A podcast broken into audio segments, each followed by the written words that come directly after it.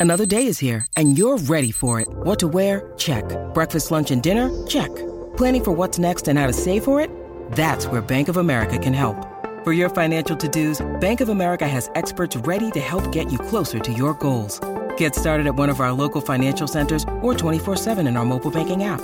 Find a location near you at bankofamerica.com slash talk to us. What would you like the power to do?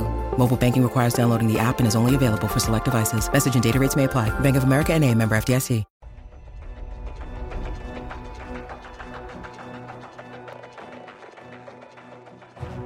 Hi, I'm Harut Markarian, and this is Mobility and Inclusion, the show where we share the powerful stories of people with disabilities and daring entrepreneurs making waves in our world.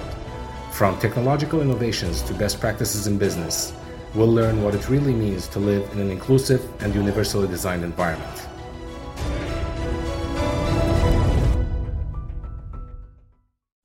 Welcome to a new episode of Mobility and Inclusion. I am your host, Harut Markarian, and my guest today is the great David Dixon. David is a phenomenal guy. He is um, he, he's actually living with three neurological disorders: uh, superficial siderosis, uh, epilepsy, congen- uh, epilepsy, congenital uh, arachnoid cyst. I don't know if I said that correctly, but he is also a personal trainer, which is very cool, and he's le- learning American Sign Language. Uh, without further ado, David, welcome to the show. Well, thank you, Harut. I appreciate that. Yeah, um, it, has been interesting. I do. I have three neurological disorders, um, starting with an arachnoid um, cyst, uh, epilepsy, and then most recently diagnosed in 2017 was superficial siderosis and ultra rare neuro- neurological disorder that shares symptoms with the MS and Parkinson's. It's like a morph of the two. So I have the best of, of both worlds, uh, which makes for an interesting day. Mm-hmm. Yeah, I don't know. I, I can only imagine. But uh, let's start from. Uh, so you obviously weren't born with these, right? Well, yes and no. What happened? I was born with a congenital stenosis. What stenosis is is the narrowing of a passageway, and in my case, it's the narrowing of the third ventricle. Um, third ventricle is one of four ventricles in your brain to allow for the drainage of cerebral spinal fluid (CSF) uh, out of your brain into your spinal cord, uh, providing lubrication, a shock absorber of source. Uh, stenosis is, like I said, a narrowing, a, a roadblock, if you will. And it's because of that roadblock that I started retaining an excessive amount of CSF. Uh, that sets in motion what is known as hydrocephalus, where I start creating this giant mass of spinal fluid in my brain. It exerts tremendous pressure on my brain, uh, and to the point that at 10 months of age, I had a tonic clonic seizure, formerly known as a grand mal. Uh, that had me escorted to the hospital. Uh, I, I, was diagnosed with hydrocephalus, hydrocephalus pardon me, uh, which was immediately identified as a critical situation, and a craniectomy was performed.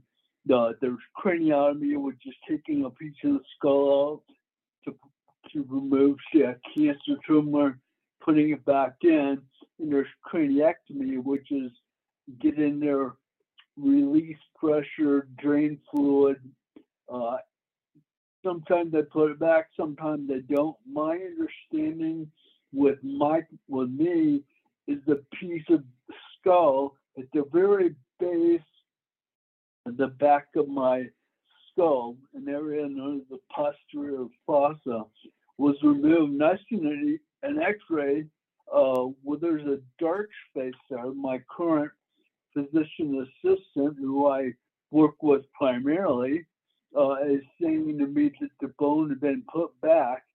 Uh, I've seen for myself in X-rays where it appears it hasn't. He and I are actually going to have this discussion next time I see him. Um, but the point is, they go in, they remove that piece of bone, relieve pressure and excess fluid. Then they go in and do a third ventriculostomy, which is where they drill known as burr holes. Um, typically, it's one, I feel two little gibbets in the top of my head. Uh, they're, they're about the size of a dime, where they go in and drill and remove the bone, and then take a little stainless steel shaft, which in an infant is probably not more than five inches long, I'm guessing, and venture down into the third ventricle. And I've, I've watched the video on YouTube. I don't know how in the world they're doing this without uh, damaging the brain with all the blood vessels, the Charlotte's Web, if you will. Uh, they go in and they punch a hole in the floor the third ventricle uh, to allow sufficient drainage. There was a conversation about putting a VP shunt uh, in place or problematic. In fact, a girl uh, who was in the hospital during my month long stay died from complications of a shunt. Um, so I got incredibly lucky there. Uh, I was, like I just said, I was in the hospital for about a month. I was then released. The post-op evaluation uh, a month or two later. I don't remember how much longer it was. It might have been six months. I don't know. I don't have that documentation.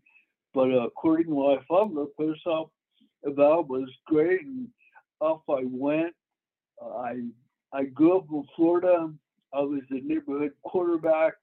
Um, I played quarterback in every, every single down. I lived in high school. I lived a thousand feet from the beach. I owned a surfboard. I mean, I lived a perfectly normal childhood. I moved to Denver in July of 1994. I had gotten into the, the restaurant business as a food server. I was working downtown at Rooster Steakhouse, and I was a legend. I was the the most famous diner. I could sit here and go into a, an hour long conversation just based on uh, household na- names like John Elway, uh, the entire Colorado Avalanche team. He year they came on the cup in '96. I mean, just amazing stuff. He lived a very normal, very fun life. And um, then in May of '98, I had gone up and spent the night with my girlfriend at the time at a bed and breakfast in the Twin Lakes area, which is just outside of Leadville. And we get down to my Ranger and we're packing up to come back to Denver. And all of a sudden, I get hit with this shockwave, this electric, feeling like I've just been tased, hit with a taser. Not that I ever have been, but feeling like it, you know? Yeah. And, um, and I'm like, what in the world was that? And she's looking at me like, what's going on with you? I'm like, I don't know. Like that was so I sit there and regain my composure, and we head back down to Denver. A um, couple weeks later, it happened again, but not as severe, but definitely an attention getter. And then going forward, I kept having these little, what I was calling uh, anxiety attacks, that little sinking feeling in my stomach that I got to reach for my keys because this is prior to cell or cell phones even. Um, I got to reach for my keys and they're not there, or you get out of your car and think you just left your keys in there. A little shaking, that like, oh, kind of feeling. And um, I wasn't understanding. Um, rocky times, girlfriend, work, all this stuff.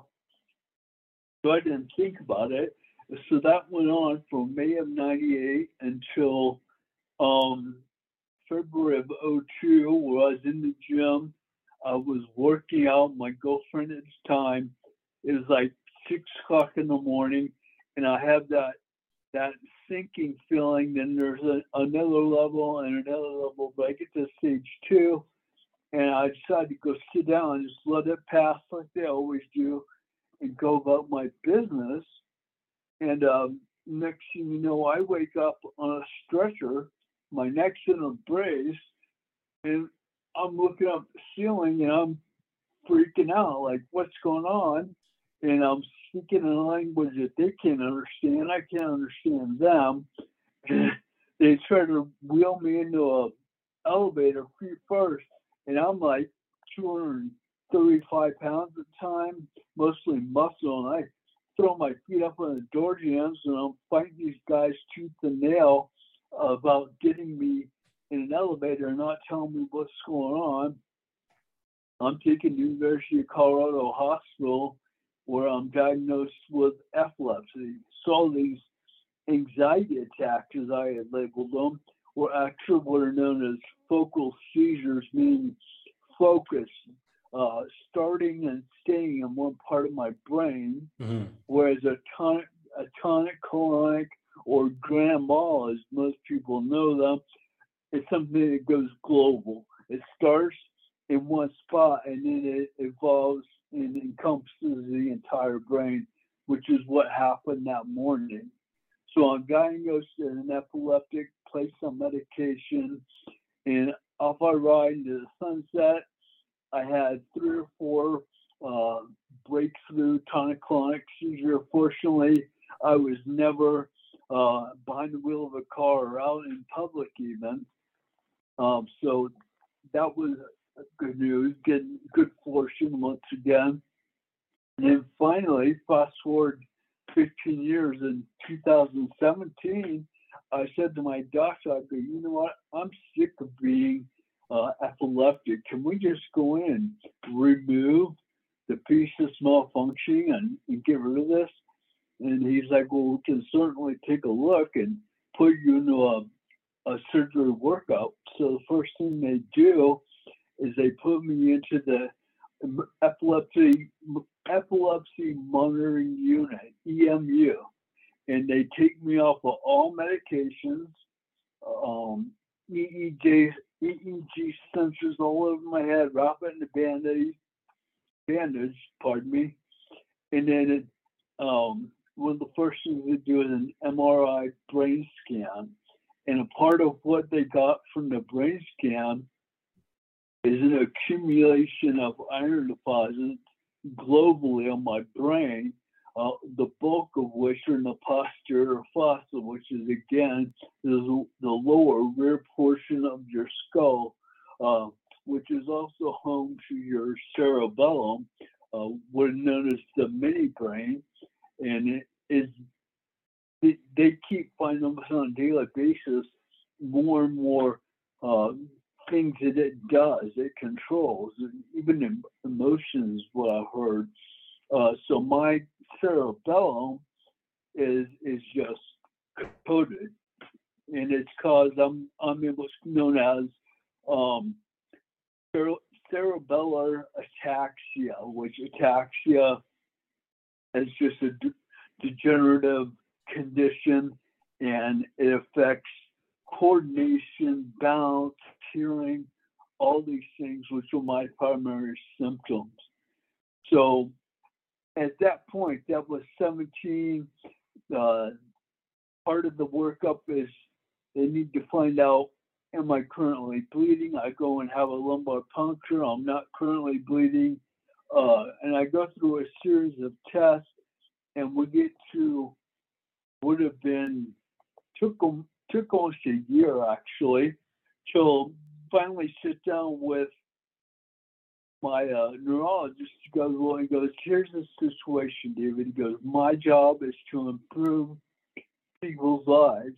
He goes, at this point, there's really nothing I can do to improve your life because you're living really good life. He goes, what we're talking about doing is you having a brain surgery where based on the diagnostics we've received so far, you could go in and lose your ability to speak.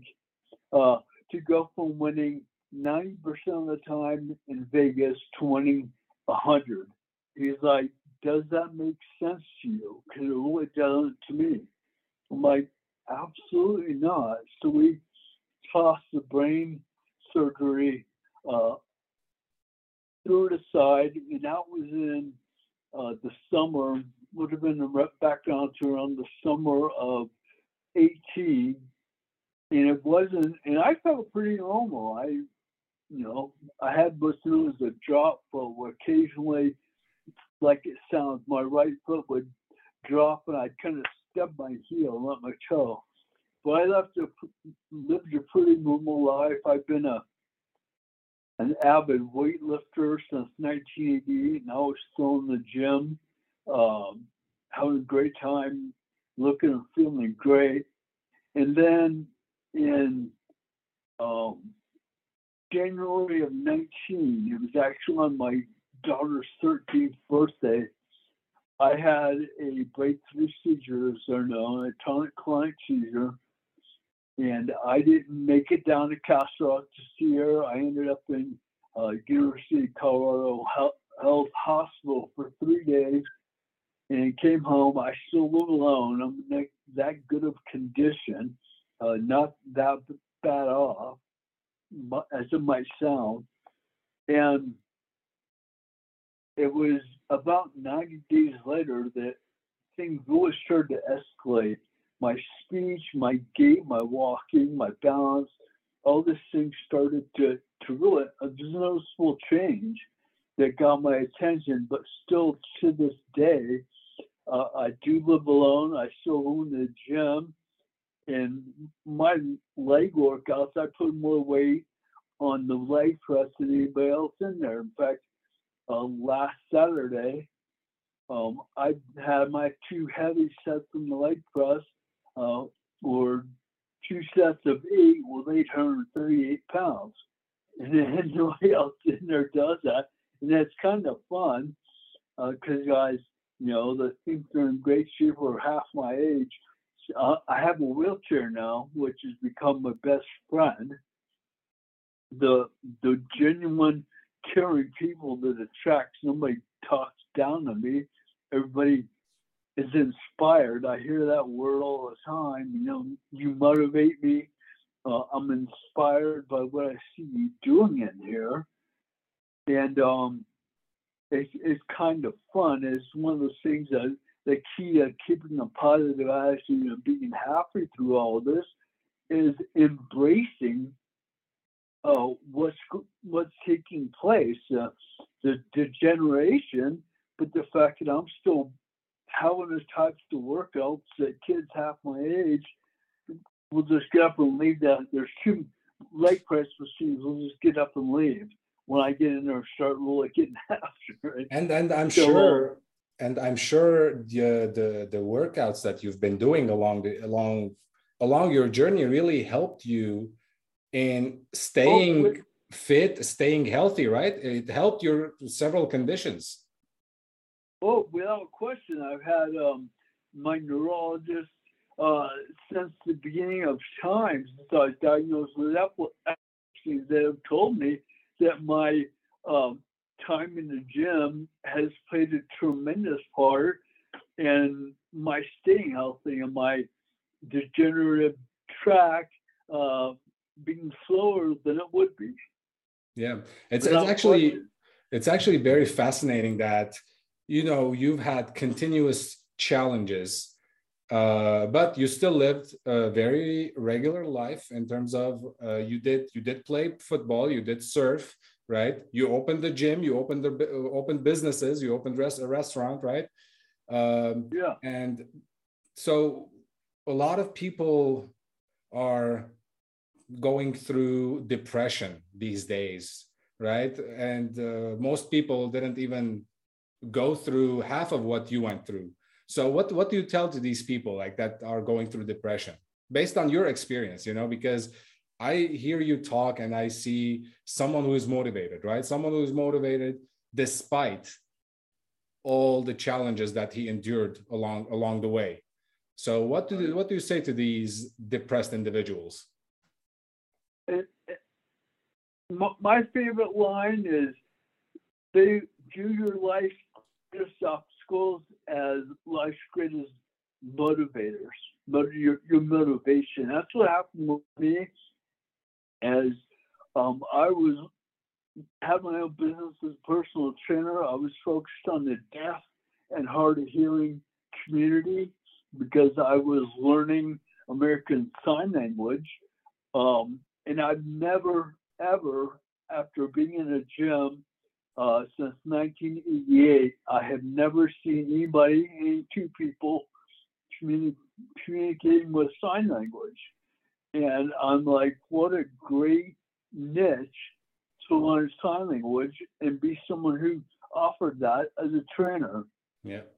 Well, it didn't work out that way. I had one client, uh, and we started in January, excuse me, of 19, and then the gym where I was training out of just up and closed their doors May 1st. And at that point, I had reached just a little frustration and just said, you know what? A, a big problem that was happening as a trainer, I was trying to hide it. Fear that gym owners would view me as a liability, uh, and fear that the average person would um, see me, you know, lose my balance, stumble, my hands shake. Actually, that's that, that's a very good point. I wanna I wanna cut you off here a little bit, just because uh, I want to touch on this point. Like you said, gym owners and potential employers, right, would have this preconceived um, opinion about you without even letting you tell them or or or show them what you can and cannot do, right? So, yeah, yeah how do you address that?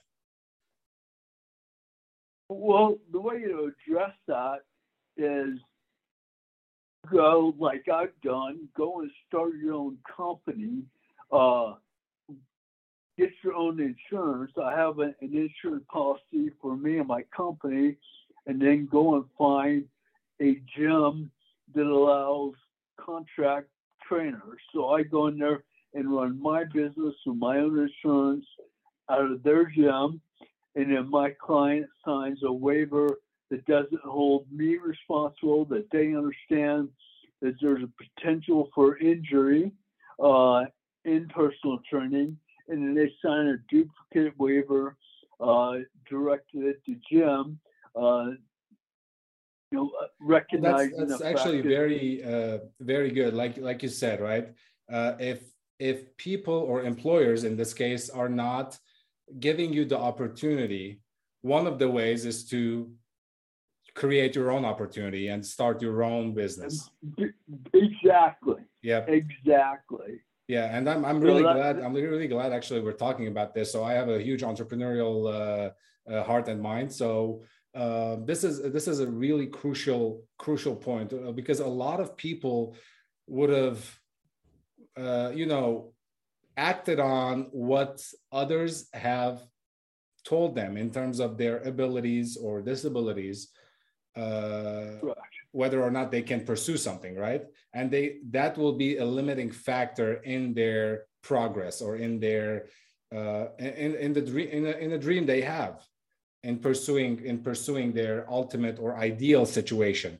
So uh, they quit. They quit based on what other people tell them right? And what i like right. about you is that okay you listen to what they had to say even though what they had to say was not really smart or was not even an educated uh, or a mature conversation that can be had between a potential employer and an employee? Meaning you know i present i'm presenting myself as an employee to to you instead of you having some type of an idea of what i can and cannot do you should let me show you that show you what i showcase what i can and cannot do. And based on that you right. make a decision not based on what you think i can do or not right?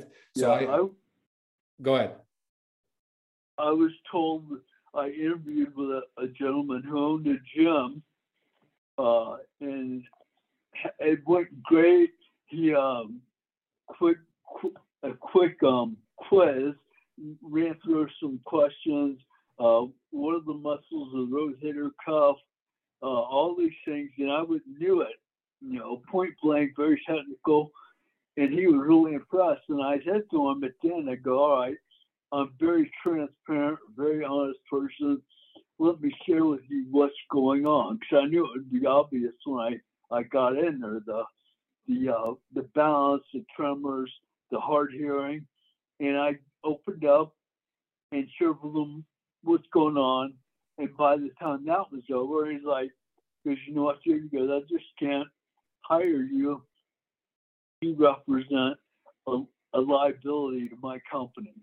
Well, isn't that, that against that, the law in one way or another? That should be against the law. And you know what? Now the ADA, I think that is true. I, I, which I didn't know at the time. Yeah. But I think you're right.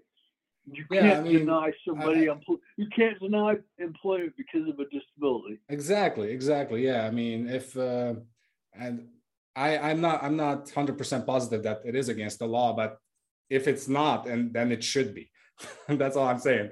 Uh, but, but you know that because I actually the the book that I wrote about a year ago, mobility and inclusion, I specifically talk about uh, inclusion in the in the in, in the term that you know allow everyone to play the game right? Allow everyone to play the game and don't have uh, predetermined or or uh, a, a, conception of what someone can or cannot do without them telling you or showing you what they're capable of right?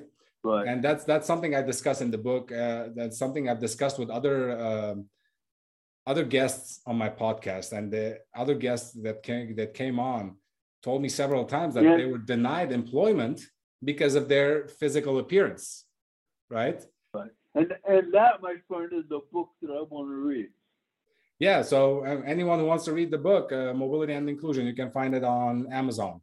Uh, it's a, it's a very short read very easy read um, and you know i think there's a lot of value to you know to just the information that is in there because I talk I, I talk about all the major uh, topics that surrounds accessibility, universal design, uh, inclusion, um, and you know I even talk about uh, inclusion in Hollywood, how Hollywood is segregating and you know discriminating against people with disabilities.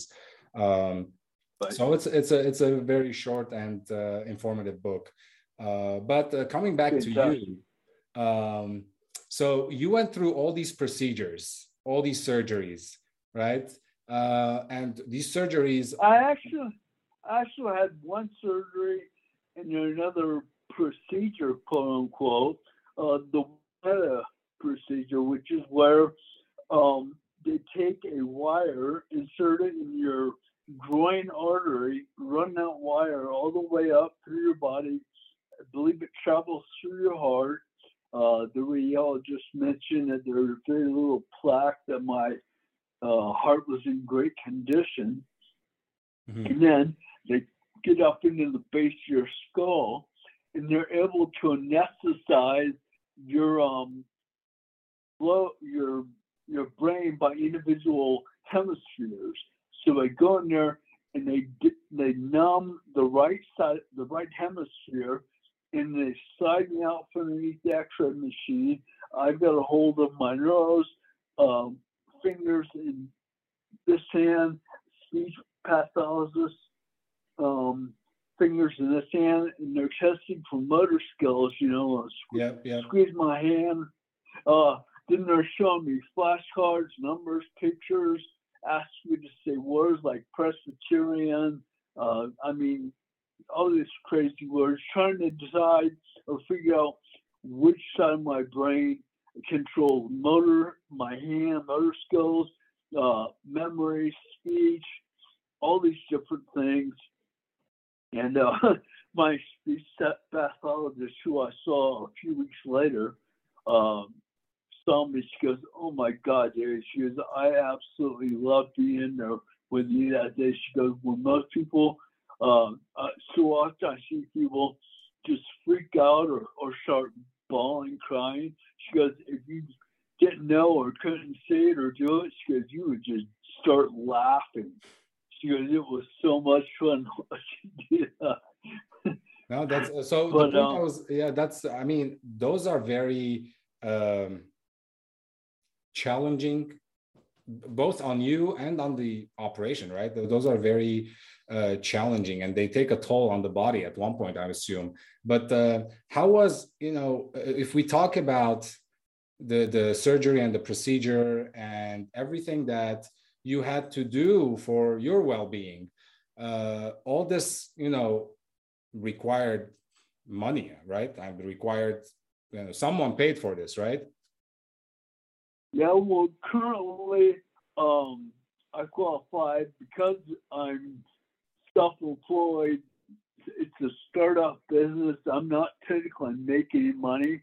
Um I've been on SSDI since um, late 2018, and I've whittled my cost of living down to the point that I can actually survive on SSDI. I. Don't have a car payment, drive an older car, and um, I basically uh, I pay for my food, my rent, whatnot, but all my medical expenses are being paid for by Medicare and Medicaid. Because I'm disabled, I qualify for Medicare at 52 got it, years old. Yeah, I, I, wanted to really uh, touch on that because uh, you know that's also crucial information. You know, people people in your in your in your situation might might wonder how they can uh, you know afford the surgeries or the operations or the or the healthcare that they deserve to to get right so that's right. that's something important that people need to know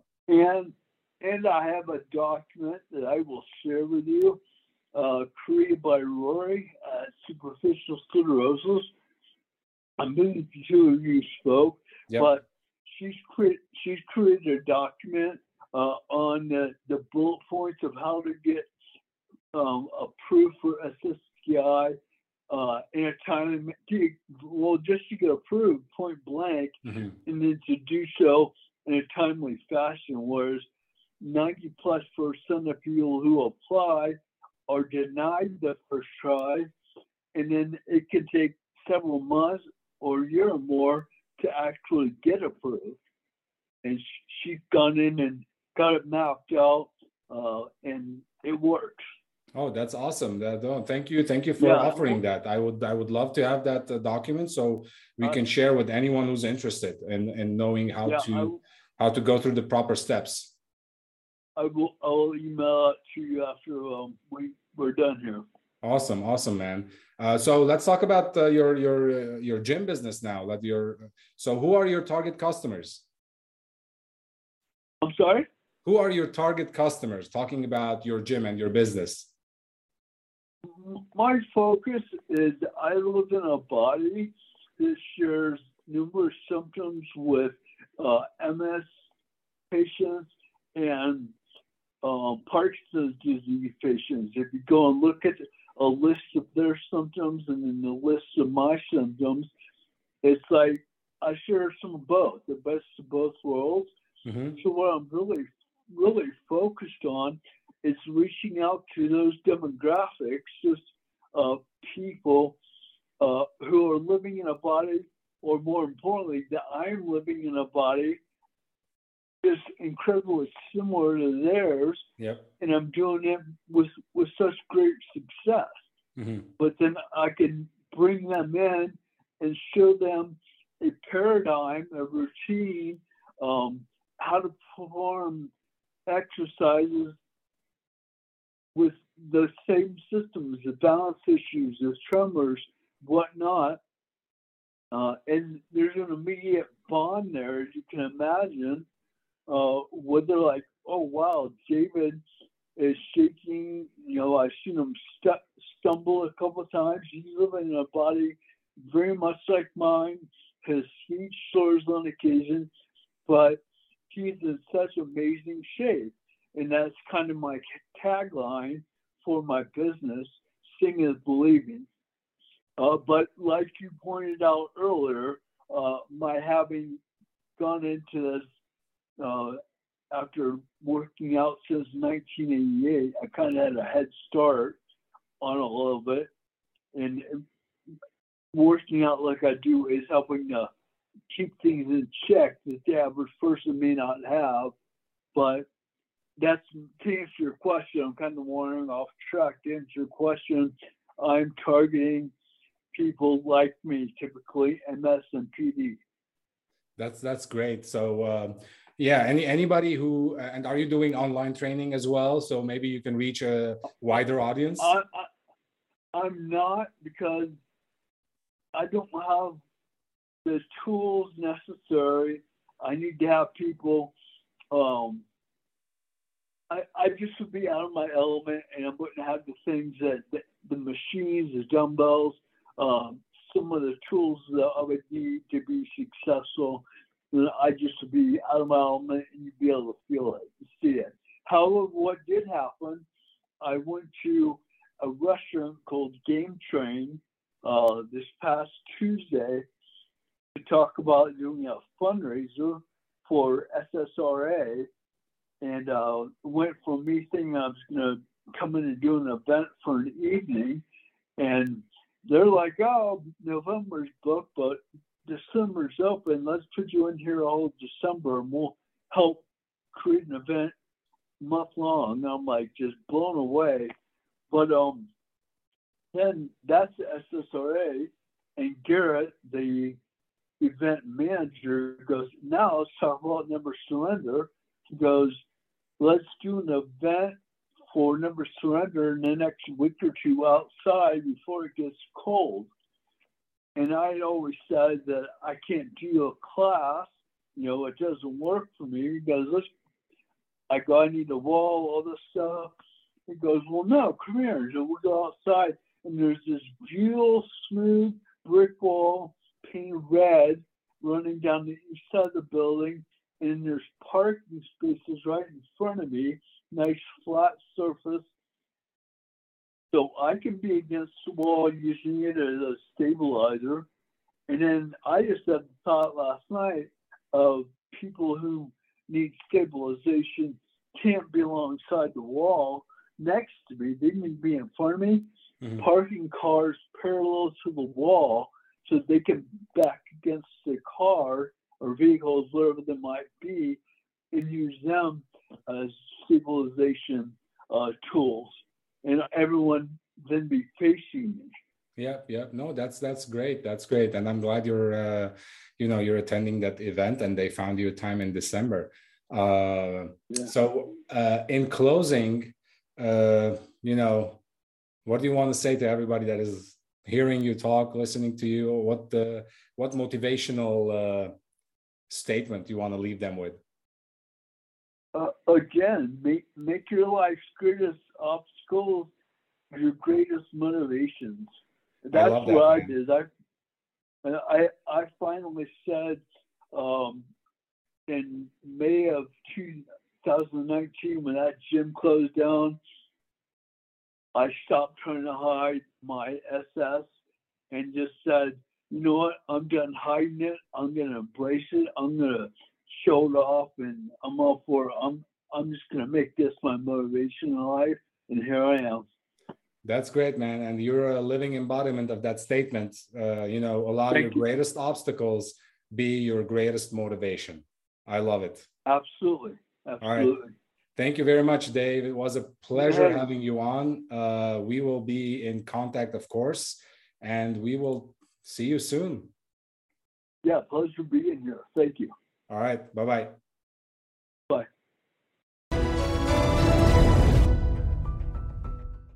This podcast is a part of the C Suite Radio Network. For more top business podcasts, visit c-suiteradio.com.